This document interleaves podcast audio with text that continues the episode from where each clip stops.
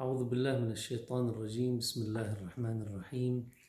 الحمد لله رب العالمين والصلاة والسلام على سيدنا محمد وعلى آله الطيبين الطاهرين وأصحابه المنتجبين وعلى جميع الأنبياء والمرسلين. في الخامس عشر في الخامس عشر من شهر رمضان المبارك هي ذكرى الولادة الميمونة للإمام الحسن المجتبى عليه السلام. هذا الإمام هو الإمام الثاني من أئمة أهل البيت وهو الذي ورث أو استلم مقاليد الإمامة عن أبيه علي عليه السلام بعد استشهاده في شهر رمضان أيضا. استلمها في مرحلة حساسة من تاريخ الأمة الإسلامية وتاريخ الإسلام. وفي هذه الليلة سنحاول الوقوف عند ثلاثة نقاط رئيسية تسلط الضوء على دور الإمام الحسن في حفظ الإسلام. ونفهم من خلال ذلك بعض الأحاديث التي أكدت على دور الإمامة بعد النبي صلى الله عليه وآله وسلم. النقطة الأولى التي سنتعرض لها لها علاقة بفهمنا للإمامة. ربما يتصور البعض بأن الإمامة هي إمامة في الفقه أو هي إمامة في الأخلاق أو هي إمامة في العقيدة أو هي إمامة في تبليغ بعض الأحكام الشرعية أو الأحكام الشرعية عموماً أو ربما تكون على طريقة الإمامة في الطرق الروحية العرفانية أو الصوفية. ومن يتصور ذلك هو يقوم بدور المقارنة ربما بين الإمام وبين بعض أئمة الفقه وبعض أئمة الحديث وبعض أئمة الطرق الأخلاقية الروحية. وهذا الأمر ليس كذلك على الإطلاق.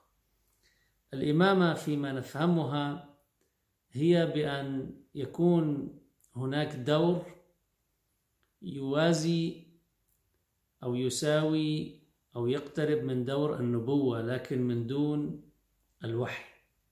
لا نبوة بعد رسول الله صلى الله عليه وآله وسلم. ليس هناك وحي يوحى إلى أي إنسان بعد النبي صلى الله عليه وآله. على مستوى الرسالة ليس هناك من رسالة جديدة. الرسالة الإسلامية على يدي رسول الله صلى الله عليه وآله هي الرسالة الخاتمة هي الرسالة الخاتمة هي الرسالة النهائية التي أراد الله سبحانه وتعالى أن يوصلها للبشرية.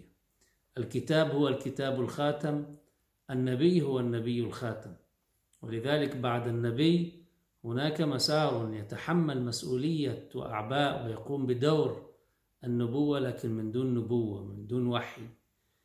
المشروع الذي أراد رسول الله صلى الله عليه وآله إرساءه للبشرية ككل نحن لا نتحدث عن الإسلام كدين للجزيرة العربية وإنما نتحدث عن الإسلام كدين للعالم.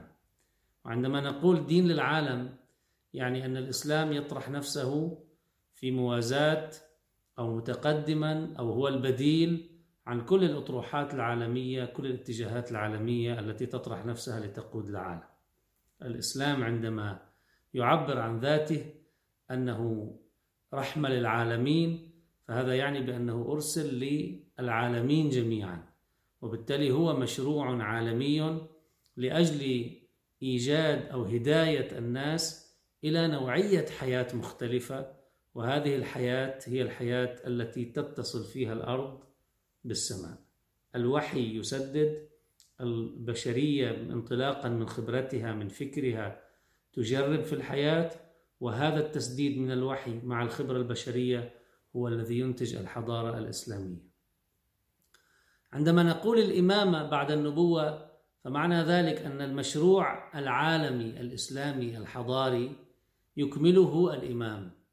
النبي عاش 23 سنة. هذه الفترة القصيرة كانت كافية لتأكيد أو لترسيخ ثلاثة أمور أساسية. كانت كافية لترسيخ الحضور لكتاب الله عز وجل وأيضا بسيرة النبي صلى الله عليه وآله. جسد هذا الكتاب وبالتالي رأى المسلمون تفسير الكتاب في حياتهم.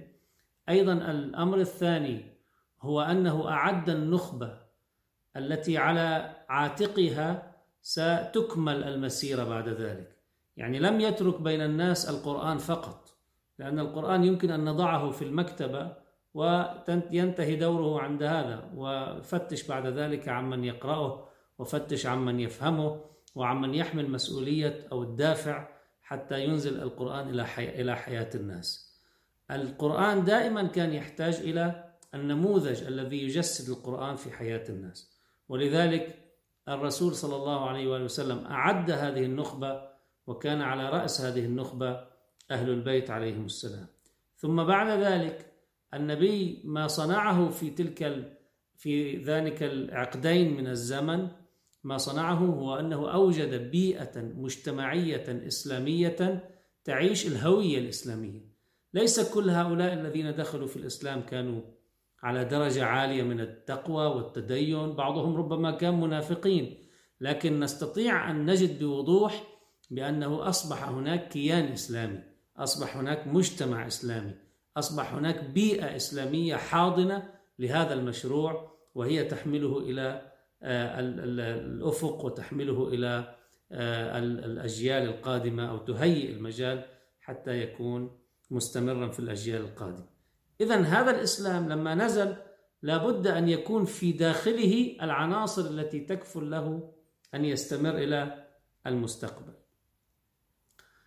بعد وفاة رسول الله صلى الله عليه وآله نعرف بأن الفترة لم تكن كافية لكي كل الناس الذين سينخرطون في السلطة وسينخرطون في المواقع الاجتماعية المتقدمة وسيمتلكون التأثير أن كل هؤلاء كانوا يعيشون الإسلام الحقيقي كله في كل شخصياته. لأنه بعضهم كان لديه رواسب شرك بعضهم كان لا يزال على بعض عادات الجاهلية. الإنسان لا يتغير بمجرد أن ينتقل من مجتمع إلى مجتمع. يحتاج إلى وقت يحتاج إلى تراكم. إذا كان مخلصا يحتاج إلى وقت. فكيف إذا لم يكن من الأساس مخلصا؟ ولذلك على عاتق مجموعة من الناس كان سيستمر الإسلام. من دون هذه المجموعة يمكن أن نجد إسلام ربما سيناريو آخر للإسلام قد نجد اليوم غير الإسلام الذي نحن أمامه لأنه راح نلاقي إسلام في شوية جاهلية في شوية شرك في شوية إسرائيليات في شوية آه، عقائد وأفكار من أديان أخرى من اتجاهات أخرى دخلت في الإسلام بعد ذلك. ستختلط الأمور ببعضها البعض وبالتالي لن نجد لدينا هذا اللون من الإسلام الصافي الذي يبقى متصلا. نحن نفتش عن هذا الاتصال. من النبي صلى الله عليه وآله وسلم يبقى تجسيده حيا وحاضرا في حياة الناس بحيث الناس اللي ما شافت النبي شافت اللي كان بيشبه النبي اللي ما شافت النبي شافت المجسد للنبي صلى الله عليه وآله. ولذلك لما كان الواحد يحتك بأهل البيت عليهم السلام بالسيرة بنقراها لما كان يحتك الواحد بأهل البيت كان بمجرد ما يشوف الموقف الرسالي الأخلاقي الروحي الارتقاء الإنساني بأعلى درجاته يظهر شو عم بيقول؟ الله أعلم حيث يجعل رسالته. تأكيدا على أنه كأنه رأى النبي صلى الله عليه وآله في مجسدا في هذا الإمام أو ذاك الإمام. وبالتالي نحن عندنا المشروع إذا المشروع الأساسي للإمامة هو قيادة المشروع الإسلامي الحضاري العالمي إلى أجيال قادمة. إلى أجيال نشأت بعد رسول الله صلى الله عليه وآله. وكفالة وأن يكفلوا بأن هذا الإسلام الجنريتور تبع الإسلام يضل ماشي وشغال على طول التاريخ الإسلامي القادم. هذا طبعا بده هاي ضروري أن يكون له هذه المرحلة الطويلة نسبيا اللي هي عبارة عن 250 سنة من الإمامة بعد رسول الله صلى الله عليه وآله وسلم.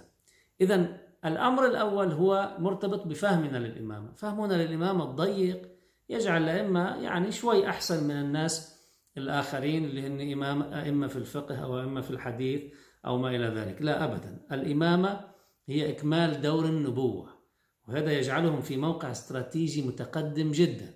وبيجعلنا ما كتير نضيع عندما نذهب إلى مقارنات أو يذهب الناس إلى نوع من المقارنات بين الأئمة عليهم السلام وبين غيرهم من الأئمة في مجالات مجالات العلوم الإسلامية. لا أبدا الموضوع ليس بهذه المثابة. الإمام الحسن وهذه النقطة الثانية الإمام الحسن عليه السلام عندما استلم مقاليد الخلافة أو الإمامة استلمها في مرحلة حساسة جدا. بعد استشهاد الإمام علي عليه السلام يعني تخيل أنه بكفي أنه يكون عندنا حدث استشهاد أمير المؤمنين عليه السلام الخليفة كان الإمام الذي هو نفس رسول الله صلى الله عليه وآله وكان عليه شبه إجماع المسلمين بعد الخلفاء الثلاثة. تخيل الإمام علي يقتل في بيت الله عز وجل وقربة إلى الله تعالى ربما.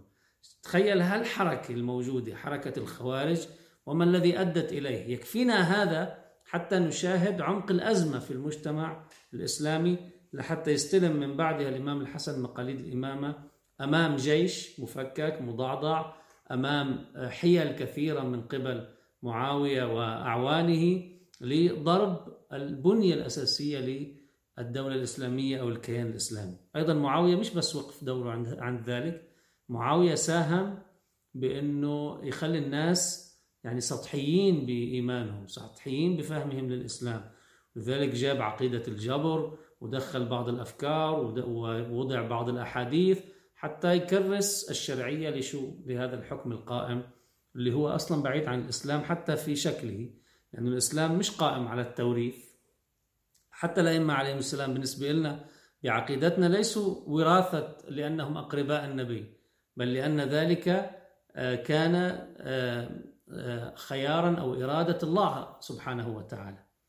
وبالتالي كانوا أقرباء النبي. هذا ليس هو السبب في أنهم أئمة.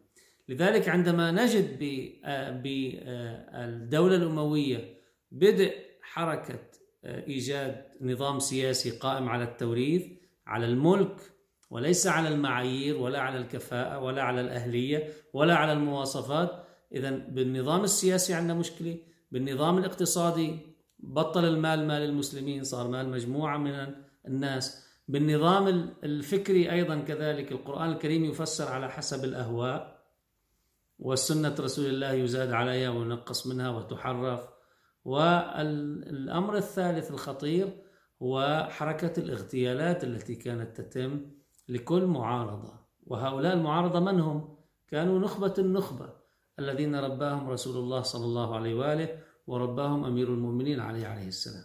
وهؤلاء هم المسؤولون عن نقل الإسلام إلى المرحلة القادمة وإلى الجيل القادم. ولذلك الإمام حسن عليه السلام الإمام الحسن وجد نفسه أمام هذه التناقضات كلها أمام هذه التعقيدات كلها وبالتالي لم يكن لديه خيار أن يستمر بالحرب وهو كان الشجاع وكان المقاتل الذي كان مع أمير المؤمنين في الحرب. مش والله إنسان هيك وديع ومسالم ويعني آه، مثل ما بيصوروا لنا إياه أحيانا. الإمام الحسن كان كامل الأوصاف من كل النواحي لم ينقصه أن يكمل الحرب واستفز الناس. قال لهم امشوا حتى نكفل ما بدأه أمير المؤمنين عليه السلام ونصلح حال المسلمين. ما جاي كرمال موضوع سلطة. أنا جاي لحتى المشروع الإسلامي يضل ماشي صح. لكن حاولوا اغتيال الإمام. آه، كان هناك آه، شراء للذمم من قبل معاوية لبعض الأشخاص الموجودين بجيش الإمام بعض القادة. طيب بعد ذلك أيضا عندك الناس سطحية يعني. مفكر الإمام الحسن مثله مثل معاوية ما في فرق يعني.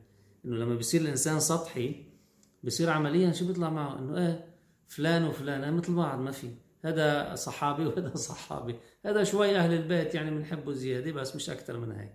هذا شو بخلينا أمام سطحية جماهيرية ممكن تعيق مشروع أفضل المشاريع وأفضل الخطط بتفشل وهيك بنشوف نحن هلأ بالتجربة نقدر نشوف.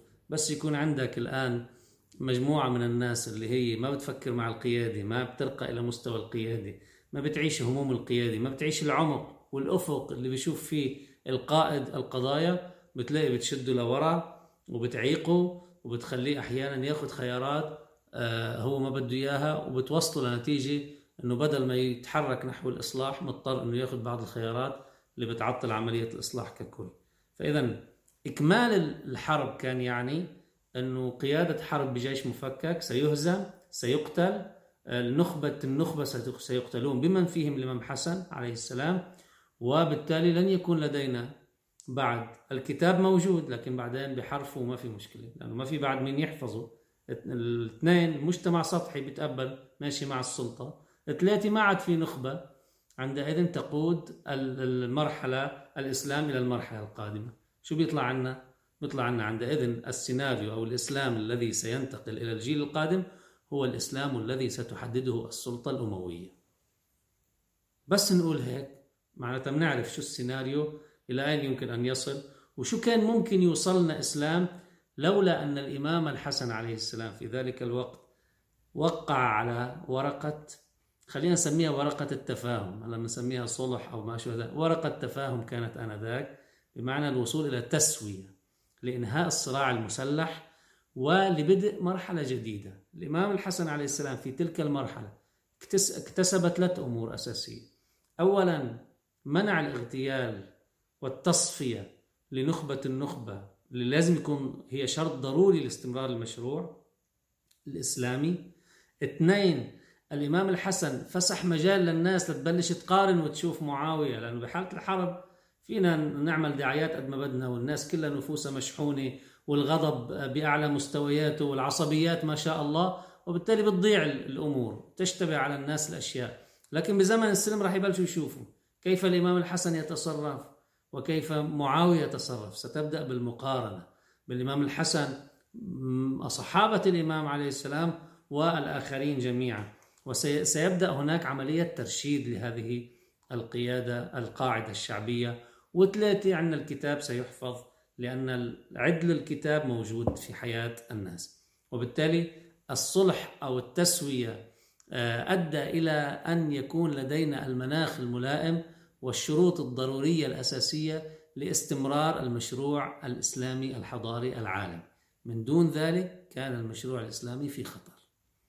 هون بنشوف قديش فعلا هذا الموقف الاستراتيجي الذي وقفه الإمام الحسن كيف حفظ الإسلام لنا؟ كيف حفظ الإسلام لنا؟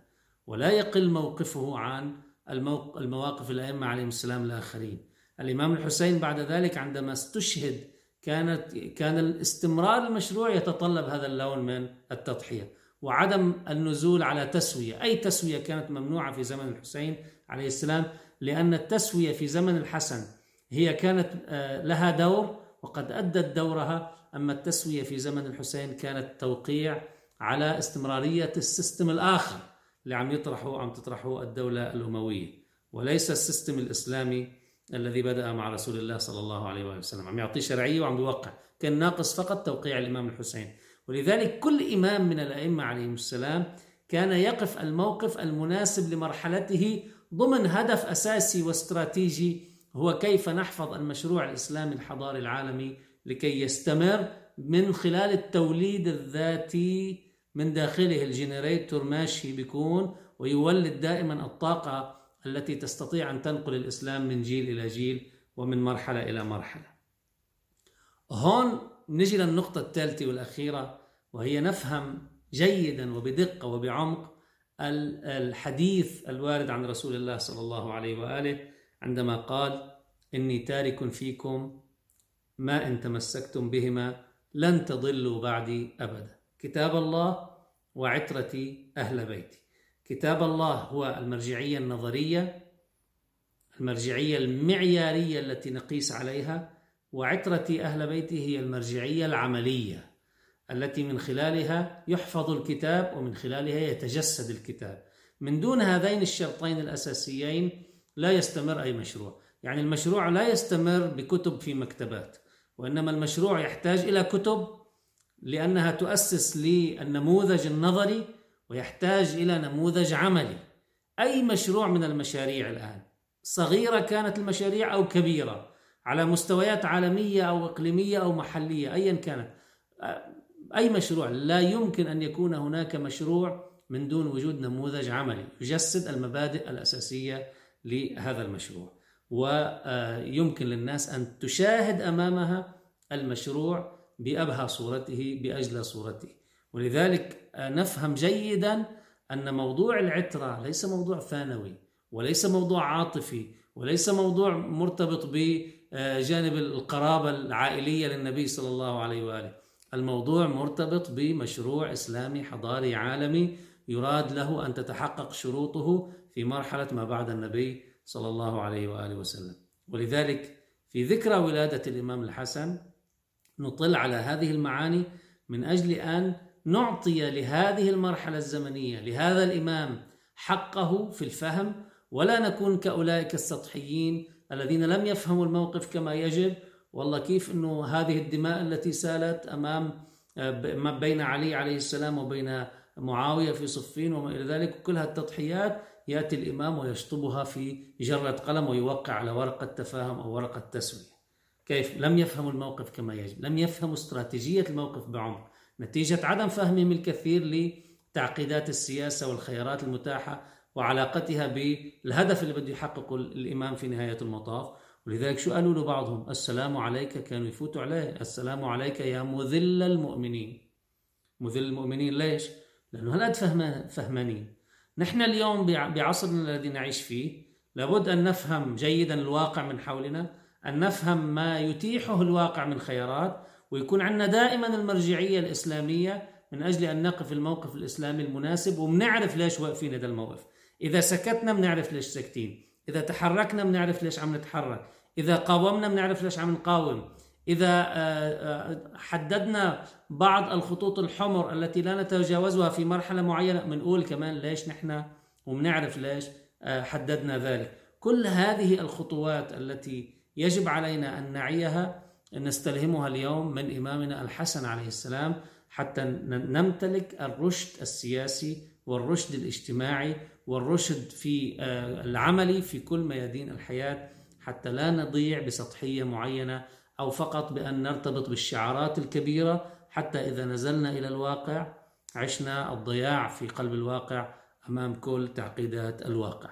هذا ما آه، أردت أن آه، آه، أبينه وربما أن هي بعض الأفكار في الحقيقة لكي نستلهمها في ذكرى ولادة هذا الإمام الثاني من أئمة أهل البيت الذي أضاء بيت علي وفاطمة عليهما السلام وأضاء البيت النبوي عندما ولد في المدينة المنورة مع بدايات الهجرة المباركة. نسأل الله أن يعيننا على أنفسنا بما يعين به الصالحين على أنفسهم إنه أرحم الراحمين. In 15th of uh, Ramadan, uh, the day, the birthday of the second Imam of uh, Ahlul Bayt alayhi salam, who is Al-Imam Al-Hasan bin Ali alayhi salam, Al-Hasan Al-Mujtaba. Uh, three bases must be known by us here uh, in order to uh, take some lessons uh, to our life from the uh, from the the practice or the, from the stage of Imam Al Hassan alayhi salam. The first base is related or is related to the regarding the the role of the imama actually it is not only leadership uh, of fiqh or it is a leadership uh, in, for example, morality or leadership in uh, spiritual life. The imama, as we understand, is uh, the leadership of the global Islamic project uh, of culture and civilization along the history after the Prophet ﷺ had passed away. So it is a leadership uh, which relies on the uh, prophethood but without revelation, without wahi. It is a, the, the role of the imama is the same role of the uh, prophethood, uh, is the, the same role of nubuwa, but without al-wahi, without uh, the revelation. The second point here that we can derive from the seerah of Imam al-Hasan alayhi salam is that al-Imam alayhi salam took the responsibility of the imama in a very critical uh, stage of the Islamic history. Uh, the the uh, the uh, compromise that he uh, he chose to uh, to take as a responsibility is that was was actually a, strate- a strategic decision which he has he had actually no choice except this. Uh, this choice or this strategic decision was to protect the Islamic project from collapse caused by Muawiyah and the uh, the Umayyad state at that time. Um, according to this point, we can understand, and this, this is the, the third base or third point, we can understand clearly the narration from Rasulullah sallallahu alaihi wasallam. He stated in uh, many uh, many times of his life sallallahu alaihi wasallam that he uh, is uh, uh, he was talking about uh, two main conditions, two necessary conditions of the main of maintaining the Islamic project along the history, along the future. The first one is the role model represent, represented by the Imams salam, by Ahlul Bayt salam, and the second one or the first and the second we can we can uh, say it in in other words the first is the kitabullah and the second is al-itra or the uh, ahlul bayt alayhim assalam um, regarding the uh, regarding the uh, the um, compromise or as-sulh, sulh al-Imam al-Hasan, uh, he, he tried to take that decision uh, in order to have actually maybe three, three goals here. The first, the people will distinguish between the, uh, the true role model of Islam and the false one. This second, the, uh, uh, the, um, those uh, and then after that, when they um, distinguish between uh, these two uh, kinds of role models, the true and the false one, they will have tendency towards the the true one, who is Al Imam Al Hasan alayhi salam.